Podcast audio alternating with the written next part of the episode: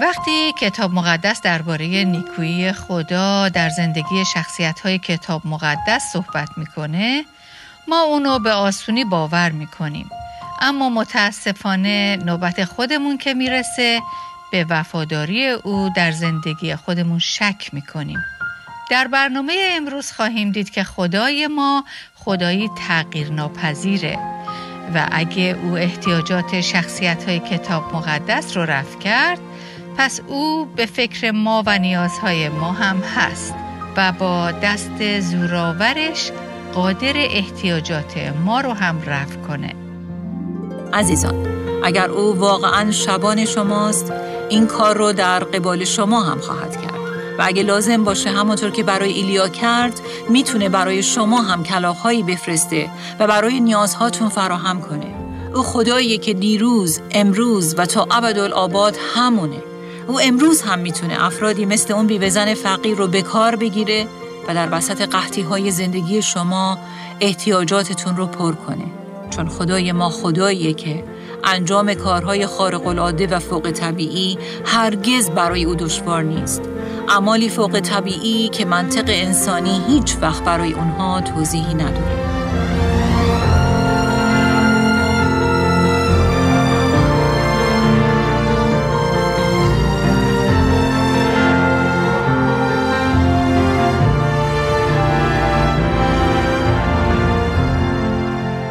شنوندگان عزیز با برنامه دیگر از پادکست دلهایمان احیا کن با صدای سابرینا اصلان در خدمت شما دوستان گرامی هستیم.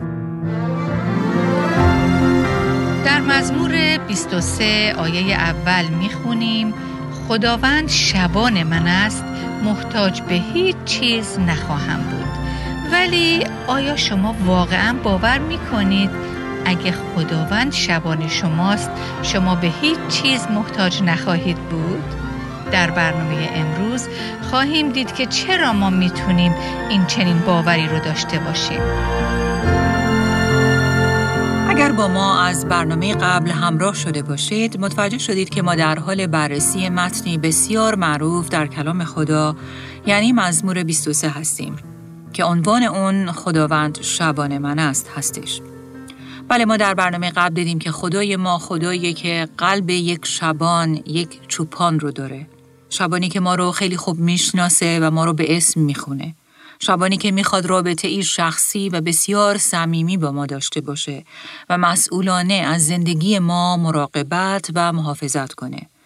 ولی از برنامه امروز به بعد ما خواهیم دید که خب اگر زندگی ما تحت شبانی خداوند باشه چه نتایجی برای ما به بار خواهد آورد؟ یا بهتر بگیم اصلا چه فرقی به حال ما می‌کنه که خداوند شبان ما باشه یا نباشه؟ داوود پادشاه نویسنده این مزمور کاملا درک کرده بود که بین زندگی که خداوند اون رو شبانی می‌کنه و زندگی که تحت شبانی خداوند نیست فرق فاحشی وجود داره. در واقع در این مزمور او می‌خواد نشون بده که زندگی که خداوند شبان اونه از امنیت، حکمت، آرامش و بالاخره برکاتی برخورداره که دیگرانی که تحت شبانی خداوند نیستن اصلا اون برکات رو تجربه نمی کنن. به همین جهت داوود میگه خداوند شبان من است و بعد در ادامه میگه محتاج به هیچ چیز نخواهم بود. و این اولین نتیجه شبانی خداوند در زندگی های ماست. در واقع به خاطر اینکه خداوند شبان من است، پس من محتاج به هیچ چیزی نخواهم بود. و به عبارت دیگه چون که او شبان منه او همه نیازهای من رو رفع خواهد کرد.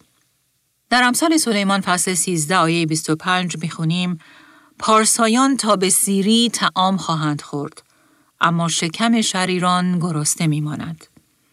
بنابراین رفع نیاز و در نتیجه محتاج نبودن یکی از قولها و وعده هایی که تنها به کسانی داده شده که خداوند شبان اونهاست. کسانی که بین اونها و مسیح رابطه گوسفند و شبان وجود داره. در واقع تنها در صورتی که مسیح خداوند شبان شخص شماست، شما هرگز نیازمند نخواهید موند. و داوود این جمله رو با شک و شبهه بیان نمی‌کنه و سوال نمی‌کنه که آیا واقعا اگر خداوند شبان من باشه اون نیازهای منو رفع خواهد کرد؟ نه او با اطمینان اعلام می‌کنه که چون خداوند شبان منه او همه نیازهای منو رفع خواهد کرد. او هر آنچه رو که من لازم داشته باشم برای من مهیا خواهد کرد و من به هیچ چیزی محتاج نخواهم بود. نه الان و نه در آینده. ولی موضوع اینه که وقتی ما با نیازی خاص رو برو نیستیم خب به راحتی می‌تونیم بگیم خداوند شبان من است من محتاج به هیچ چیزی نخواهم بود. تا اینکه یهویی به آینده فکر می‌کنیم و از خودمون می‌پرسیم ولی اگر این چیز و اون چیز اتفاق بیفته چی؟ اگر من در آینده مستمند و نیازمند بشم چی؟ و اینجاست که ترس و دلواپسی وجودمون رو فرا می‌گیره. اما دوباره پیغام کلام خدا به ما اینه که اگه خداوند شبان توه امروز محتاج نخواهی بود و فردا هم محتاج نخواهی ماند. من و شما ممکنه که از خودمون بپرسیم اگه به سنین کهولت و پیری برسم چی؟ اگه شوهرم منو ترک کنه یا از دنیا بره چی؟ اگه اتفاق بدی بیفته و دیگه نتونم کار کنم چی؟ اگه بازنشسته بشم چی؟ بله در پاسخ به این گونه سوالات و هر اگر دیگه ای و در هر شرایطی کلام خدا به ما میآموزه اگر خداوند شبان ماست پس ما محتاج به هیچ چیزی نخواهیم بود. آیا این رو باور می کنیم؟ مسیح خداوند هم در انجیل متا فصل ششم صریحا به این مطلب اشاره می‌کنه. پس نگران نباشید و نگویید که چه بخوریم یا چه بنوشیم و یا چه بپوشیم. زیرا اقوام پرست یا در واقع ایمانان در پی همه این گونه چیزهایند. اما پدر آسمانی شما می‌داند که بدین همه نیاز دارید. که نخواست در پی پادشاهی خدا و عدالت او باشید آنگاه همه اینها نیز به شما عطا خواهد شد. این موضوع من رو به یاد ایلیای نبی در عهد عتیق مندازه. او نبی بود که کاملا مطیعانه در اراده خدا زندگی می کرد. اما می بینیم که در منطقه‌ای که او زندگی می کرد قحطی و خشکسالی شدیدی رخ میده و همه اهالی اون دیار از این قحطی اثر میپذیرند. اما خدا به طرزی بسیار مخصوص و شگفتانگیز از نبی خودش ایلیا مراقبت می‌کنه و همه نیازهاش رو رفع می‌کنه. در این داستان می‌بینیم که خدا به طرز شگفتانگیزی کلاغهایی میفرسته و در وسط اون خشکسالی برای ایلیا خوراک فراهم می‌کنه و بعدها هم توسط یک بیوهزن فقیر براش غذا مهیا می‌کنه. بله با راهها و وسایلی کاملا غیرمنتظره و مافوق طبیعی و به وسیله اشخاصی که حتی تصورش رو هم نمی کرد. بله خدا در حکم یک شبان مسئول به فکر گوسفند خودش الیا بود و هر طور که شده بود نیاز او رو حتی در وسط قحطی با معجزه هم که شده بود رفت می‌کنه. و عزیزان اگر او واقعا شبان شماست این کار رو در قبال شما هم خواهد کرد. و اگه لازم باشه همونطور که برای ایلیا کرد می‌تونه برای شما هم کلاخهایی بفرسته و برای نیازهاتون فراهم کنه. او خداییه که دیروز، امروز و تا ابدالآباد همونه. او امروز هم می‌تونه افرادی مثل اون بیوزن فقیر رو به کار بگیره و در وسط قحطی های زندگی شما احتیاجاتتون رو پر کنه. چون خدای ما خداییه که انجام کارهای خارق العاده و فوق طبیعی هرگز برای او دشوار نیست. اعمالی فوق طبیعی که منطق انسانی هیچ وقت برای اونها توضیحی نداره. دوستی تعریف می کرد که مدتی طولانی با شرایط دشواری که یکی بعد از دیگری به زندگیش حمله ور شده بود در حال دست و پنجه نرم کردن بود. او می گفت که از یک طرف دختر جوانش با تصمیمات و انتخابهای نابخردانه عرصه رو بر او شوهرش تنگ کرده بود و از طرف دیگه وضعیت بیکاری شوهرش بود که شدیداً زندگی اونها رو تهدید می کرد. شوهر او شغلش رو به تازگی از دست داده بود و حالا شغلی داشت که فقط نیازهای اولیه رو رفت می کرد. شغلی که کیلومترها از خونه دور بود. پس خود این زن هم با این وضعیت چاره ای نداشت جز اینکه علیرغم وضعیت نابسامان جسمیش اضافه کاری کنه و حالا او خودش رو در چالشی خیلی بزرگ می‌دید و احساس می‌کرد که ترس از آینده و نگرانی دیگه داره او رو می‌کشه و در این بین از خودش می‌پرسید این وضعیت تا کی می‌خواد ادامه پیدا کنه ولی از طرف دیگه از اونجایی که او یک زن ایماندار مسیحی بود این رو هم می‌دونست که خدا نمی‌خواد که او در آینده زندگی کنه. او می‌دونست که خدا فیض لازم و کافی برای رویارویی با مشکلات امروز رو امروز خواهد بخشید و فیض لازم برای رویارویی با مشکلاتی که ممکنه فردا بروز کنند رو فردا و به موقع به او خواهد داد. برای همین آگاهانه تصمیم گرفت که دائما به خودش یادآوری کنه که خداوند شبان من است. پس او امروز نیازهای من رو رفع خواهد کرد و فردا هم او شبان من خواهد بود و فردا هم نخواهد گذاشت که من محتاج بمونم. او هر اون رو که من به او نیاز داشته باشم در وقت خودش و با راه ها و روش های خودش پر خواهد کرد. بله خداوند شبان منه و چون او شبان منه من محتاج و نیازمند نخواهم ماند. ولی جالبه که این آیه در عین حال نکته مهم دیگری رو هم به ما میآموزه و اون قانع بودن به چیزهایی که در حال حاضر داریم. بنابراین بر اساس این آیه من و شما باید به خودمون گوش زد کنیم که برای آنچه که ندارم قرقر و شکایت نخواهم کرد. برای اونچه ندارم ناله و شیون راه نخواهم انداخت. برای اونچه که ندارم هرس و ولا نشون نخواهم داد. برای اونچه که ندارم دلواپس و نگران نخواهم شد و برای اونچه که ندارم ترس به دلم راه نخواهم داد. چون خداوند شبان منه و اونچه رو که لازم داشته باشم به من خواهد داد. عزیزان همه این واکنش ها از قبیل قرقر و شکایت و یا نگرانی عکس هایی که ما به صورت طبیعی از خودمون نشون میدیم. اما اگر من و شما به خدا اعتماد داریم پس آگاهانه تصمیم خواهیم گرفت که باور کنیم که خدای ما این شبان نیکو حتی در شرایط غیر ممکن اگه شده با معجزه و یا راههایی خارق العاده که با فکر انسانی اصلا جور در نمیاد. وقتی ما به چیزی نیاز داشته باشیم قطعا اون رو برای ما فراهم خواهد کرد. که البته در این بین باید به یک نکته مهم هم توجه کنیم و اون اینه که از خودمون سوال کنیم. که آیا من گوسفندی هستم که در حال حاضر از خداوند این شبان جانم مطابقت می کنم؟ یا از راه و مسیرهای او از راه به در شدم؟ و دارم در راه های خودم سیر می کنم. چون در این صورت گاهی خدا از لطف و فیض خودش ما رو در موقعیت هایی قرار میده که اتفاقا محتاج بشیم و نیازمندی رو تجربه کنیم تا اون نیازمندی ما رو دوباره به سوی خدا و اون رابطه گوسفند و شبان برگردونه.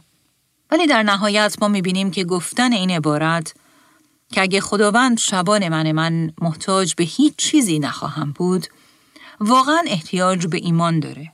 ایمانی که نگاهی ماورای شرایط غیر ممکن کنونی داره.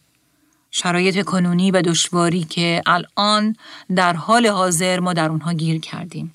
شرایطی که صحبت از نداری و نیاز می‌کنه و رفع اون نیاز در حال حاضر کاملا غیر ممکنه و احتیاج به یه معجزه داره. اینجاست که من و شما دعوت میشیم که به خداوند شبان نیکومون اعتماد و توکل کنیم و اینجاست که ما باید مشورتی صحیح به خودمون بدیم و به جان خسته و ترسیده خودمون یادآوری کنیم که ای جان من خداوند شبان توست و اگر او شبان توست پس تو محتاج و نیازمند نخواهی موند. به اونچه که تا به حال برات مهیا کرده قانع باش و او در وقت خودش همه نیازهای تو رو رفع خواهد کرد. بله من و شما باید این حقایق رو به خودمون یادآوری کنیم که اگه خداوند شبان منه من محتاج به هیچ چیزی نخواهم بود. حتی اگر احساس ما چیز دیگه ای به ما میگه.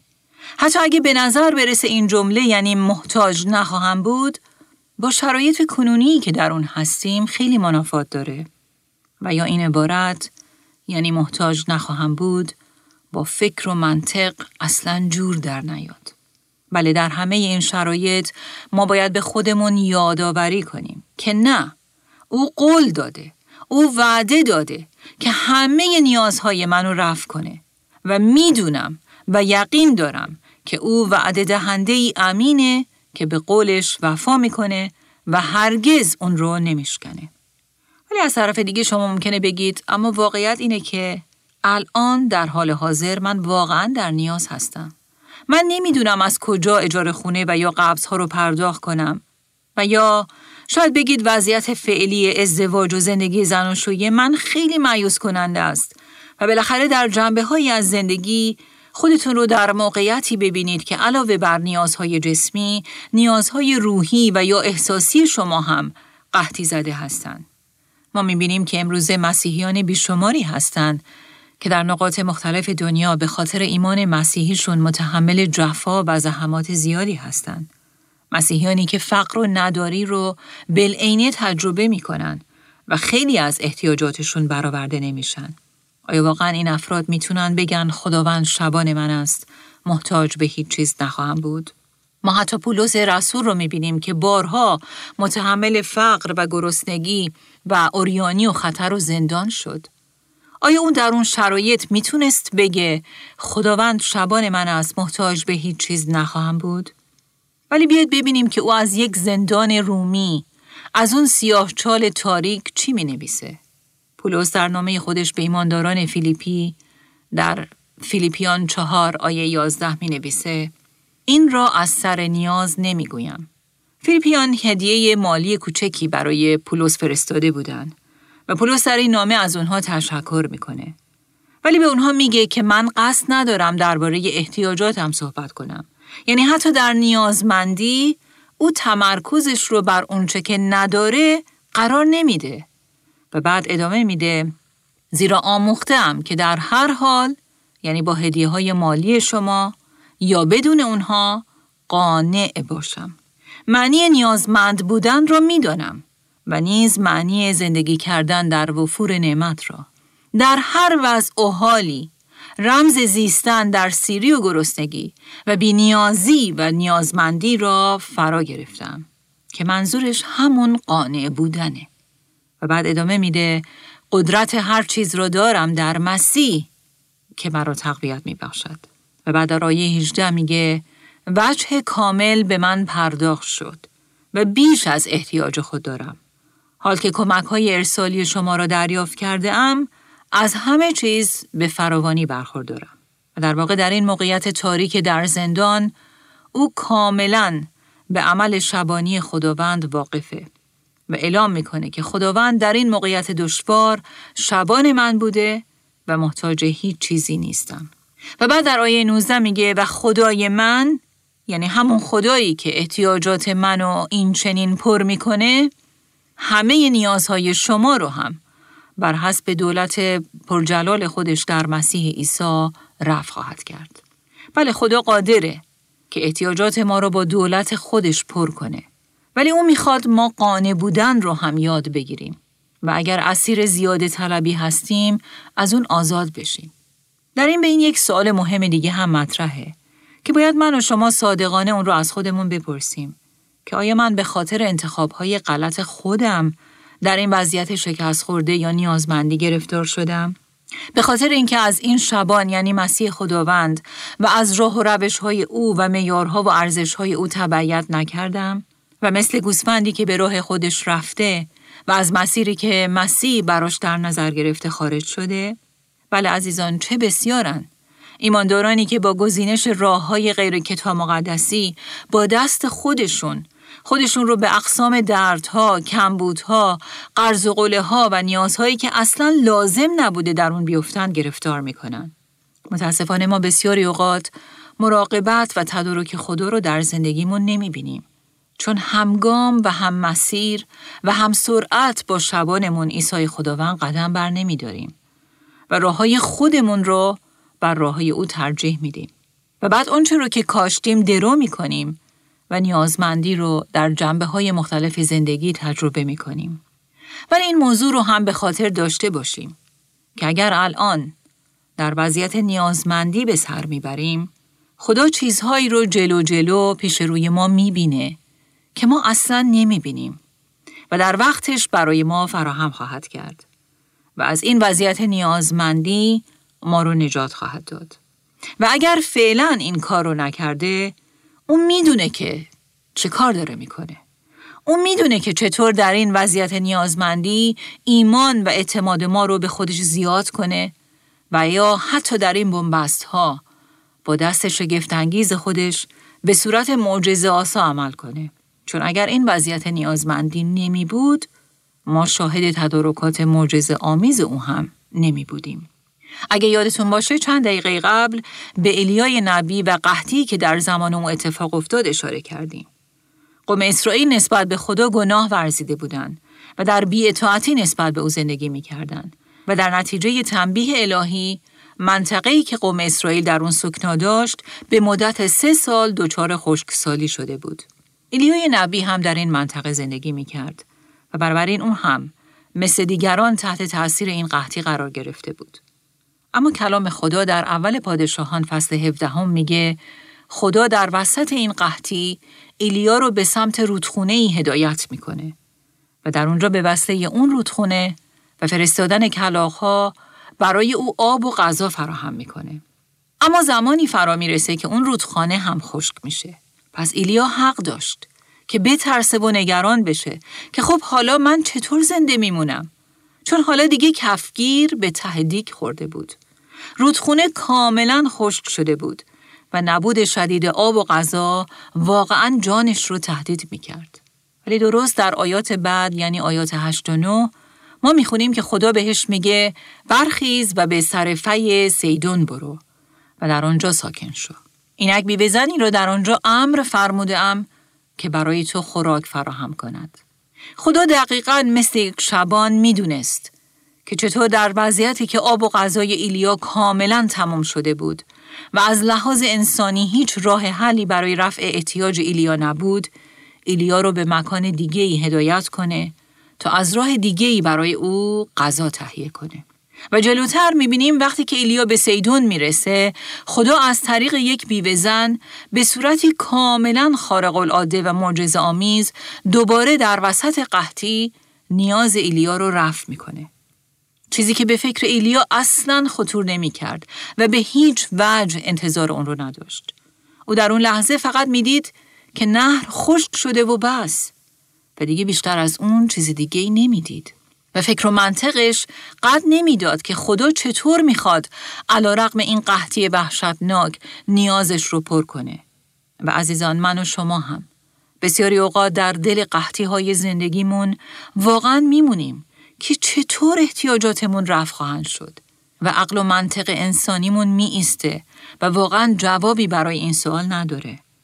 اما واقعیت اینه که اگر ما گوسفند مسیح هستیم او می‌دونه که مثل یک شبان از چه راهی نیاز ما رو رفع کنه. و نه فقط راهش رو می‌دونه بلکه سر موقع در عمل نیاز ما رو پر می‌کنه. جورج مولر یکی از قهرمانان ایمانه که در سالهای 1800 میلادی در منطقه بریستول در کشور انگلستان زندگی می کرد. او باور داشت که خداوند شبانیه که همه احتیاجات گوسفندانش رو پر می‌کنه و با همین باور با قدرت دعا و ایمان و اعتماد به خدایی که برطرف کننده همه نیازهای ماست با اینکه هیچ پول و ثروتی در اختیار نداشت از ده ها هزار کودک یتیم و بی سرپرست مراقبت کرد. ده ها هزار بچه یتیم و بیخانمان. این واقعا تعداد زیادیه. اما وقتی بیوگرافی جورج مولر رو می‌خونیم می‌بینیم که او هرگز نگران نشد. دلواپسی به دل خودش راه نداد و اطرافیان او هرگز آثاری از آشفتگی و تشویش در او ندیدن. او همیشه در همه احوال برای خدا انتظار می‌کشید و با اعتماد کامل بر خداوند مطمئن بود که او شبانی نیکوست و قطعا بدون برو برگرد نیاز فرزندان خودش رو رفع خواهد کرد. در بیوگرافی جورج مولر می‌خونیم که روزی مردی جورج مولر رو می‌بینه که بیرون در حال قدم زدنه. او میگه اگر جورج رو از نزدیک نمیشناختم قطعا تصور می‌کردم که حتما مردیه با مال و منال فراوان که حساب بانکیش همیشه پره چون که برای هیچ چیز قصه نمی‌خوره. هیچ وقت نگران و مشوش نیست و آرامش و امنیت از همه شخصیتش میباره. این مرد ادامه میده ولی واقعیت چیز دیگه ای بود. او کاملا بر خداوند و شبانی او اعتماد داشت. گویا که همه مزمور 23 روی صورت او نوشته شده بود. و عزیزان اکاش وقتی مردم من و شما رو هم می‌بینن درباره ما هم این حرف رو بزنن. آیا واکنش های ما در شرایط دشوار و پرفشار زندگی مردم رو وامی داره که درباره ما هم بگن خداوند واقعا شبان اونه و مزمور 23 رو روی صورت او و زندگی او میشه خوند. بله آیه اول مزمور 23 میگه اگر خداوند شبان من است من محتاج به هیچ چیز نخواهم بود. آیا این رو باور می کنید؟ و بعد در ادامه این مزمور به آیه دو می رسیم. در مرتعها یا چراگاه های سبز مرا می خواباند و نزد آبهای راحت یا در ترجمه دیگر آبهای آرام بخش رهبریم می کند. بله چراگاه های سبز و بعد آبهای آرام. صحنه ای که کاملا آری از هر نوع ترس و تشویش و شتاب و هلزدگیه. چیزی که زندگی های شلوغ و پر از استرس امروزی فاقد اون هستن. چراگاه های سبز صحبت از تازگی و تراوت می‌کنه و آبهای آرام و راحت صحبت از آرامش و استراحت. نکته قابل توجه اینه که افعالی که در این آیات استفاده شده افعال حال استمراری هستند. در مرتعهای سبز مرا میخواباند در نزد آبهای آرام رهبریم می کند. می خواباند و رهبریم می کند. یعنی این دو عمل رو مکررن به طور مرتب به صورت استمراری و دائمی در زندگی ما انجام میده. اگه اینطوره پس ما هر روز باید به مرتهای سبز و آبهای آرامی که او برای ما مهیا کرده نزدیک بشیم و از اون برکت خاصی که او برای ما به طور دائمی حاضر می‌کنه بهره بگیریم. البته همونطور که در بقیه این مزمور هم خواهیم دید این واضحه که زندگی ما هم همیشه سرسبز و پر از آرامش نیست و اوقاتی هم هست که ما از شرایط خشک و تاریک و دشواری عبور می کنیم. شرایطی پر از تب و تاب و تکاپو که گویا با سرعتی هرچه تمامتر در حال دویدن هستیم و وقت سرخاروندن نداریم. شرایطی پر از فشار و استرس و با مسئولیت های زیاد. اما راستش خداوند می‌خواد که دوباره و دوباره ما رو به اون مرتهای سرسبز و آبهای پر از آرامش و استراحت حضور خودش برگردونه و چقدر مهمه که در این گونه شرایط ما هم دوباره و دوباره در تبعیت از او به این چراگاه های سرسبز و آبهای آرام بخش حضور او بشتابیم. یک گوسفند برای آنکه فراوری خوبی داشته باشه یعنی برای اینکه بتونه پشم، شیر یا گوشت خوب تولید کنه باید سالم باشه. و برای این منظور باید از تغذیه خوبی برخوردار باشه تا به صورتی صحیح و سالم رشد کنه و در نتیجه فراوری و بازدهی مفیدی داشته باشه.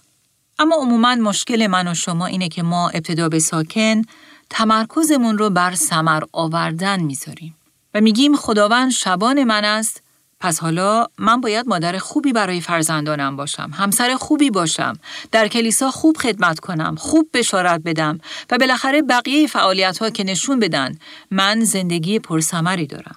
بله آمین که همه این اتفاقات باید در زندگی ما رخ بده اگه خداوند شبان ماست. اما راستش این مزمور اولویت رو بر چیز دیگه ای قرار میده. داوود در این مزمور میگه خداوند شبان من است.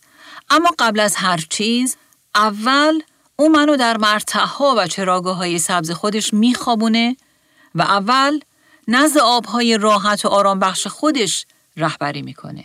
چرا؟ تا ما رو اول تغذیه کنه.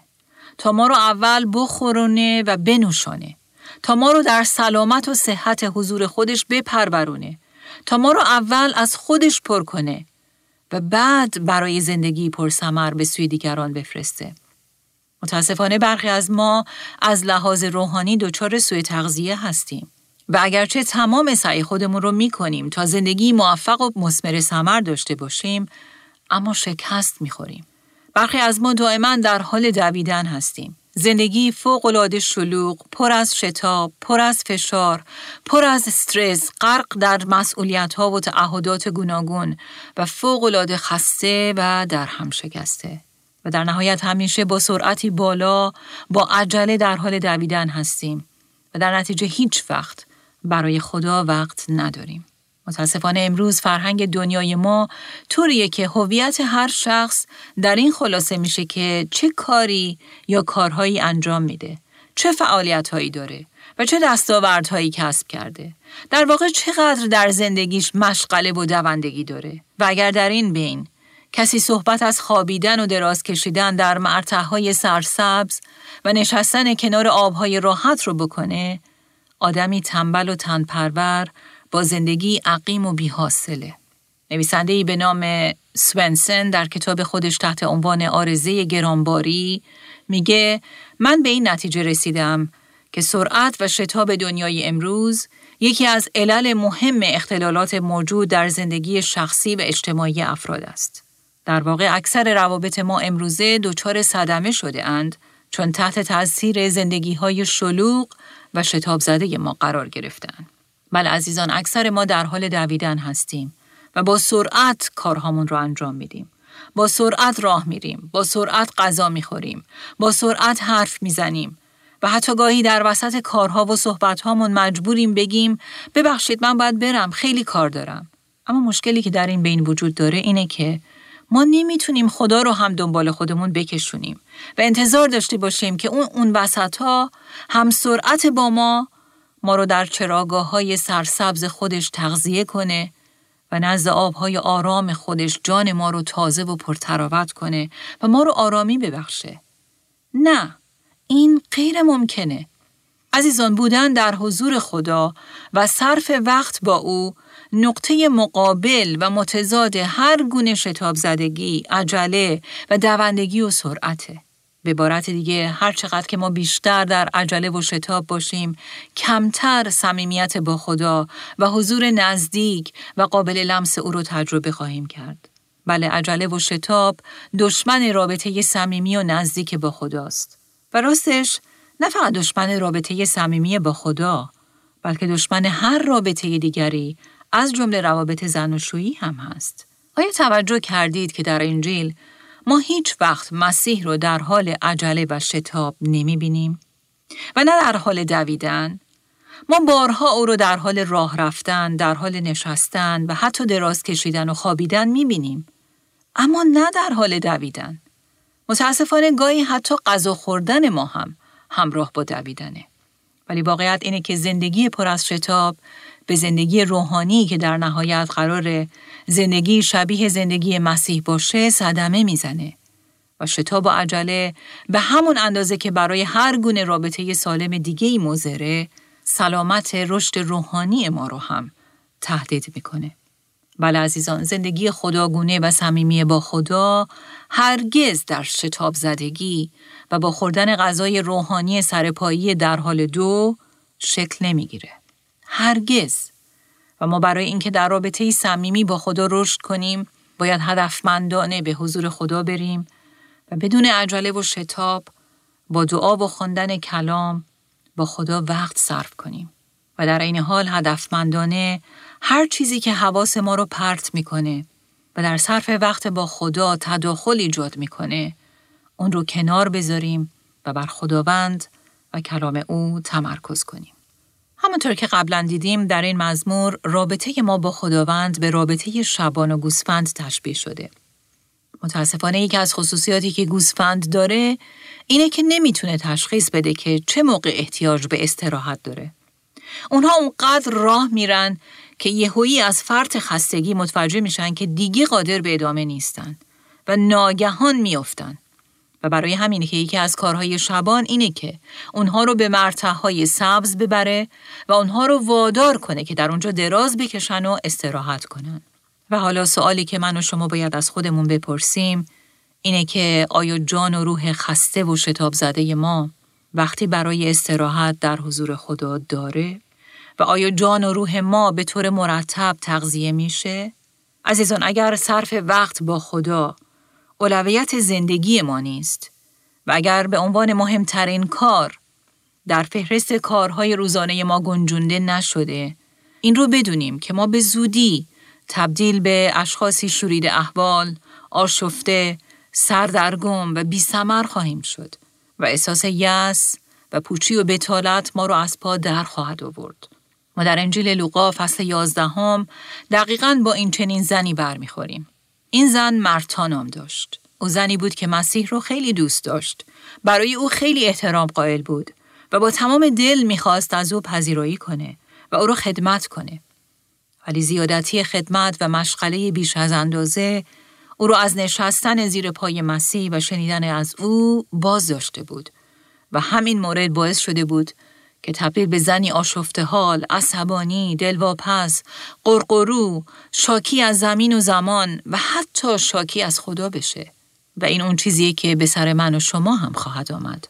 اگر ما هم به مرتعهای سبزی که او برای ما آماده کرده وارد نشیم، در اونجا دراز نکشیم و از آبهای راحت او آرامش و تر و تازگی کسب نکنیم.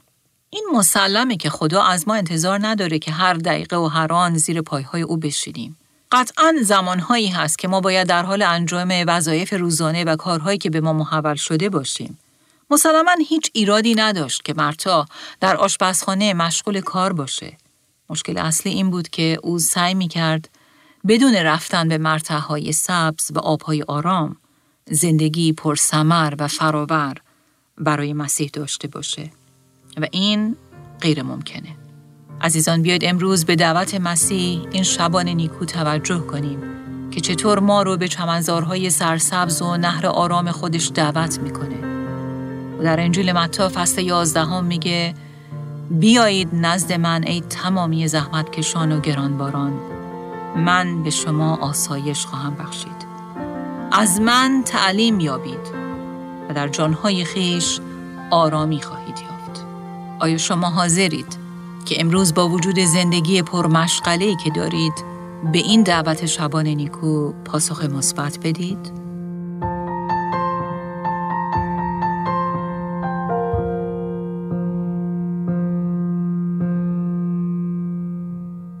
بله عزیزان خدا به ما قول میده که وقتی در اوج شلوغی و تکاپوی زندگی بازیستیم و وقتی رو برای ملاقات با او اختصاص بدیم او بارهای گران ما رو برداره و ما رو از آرامی خودش پر کنه آرامی درونی که فقط در حضور او یافت میشه از شما دعوت می‌کنیم تا در برنامه آینده هم با ما همراه بشید تا بیشتر درباره این نوع آرامش بشنویم. آنچه در این برنامه ها به سمع شما شنوندگان گرامی می‌رسد تعالیم نانسی دیماس بولگموت با صدای فارسی سابرینا اصلان است. ترجمه و تهیه این برنامه ها حاصل همکاری دو مؤسسه دلهایمان احیا کن و راستی می باشد. برای شنیدن یا بارگزاری سایر برنامه ها می توانید به تارنمای دلهایمان احیا کن مراجعه کنید.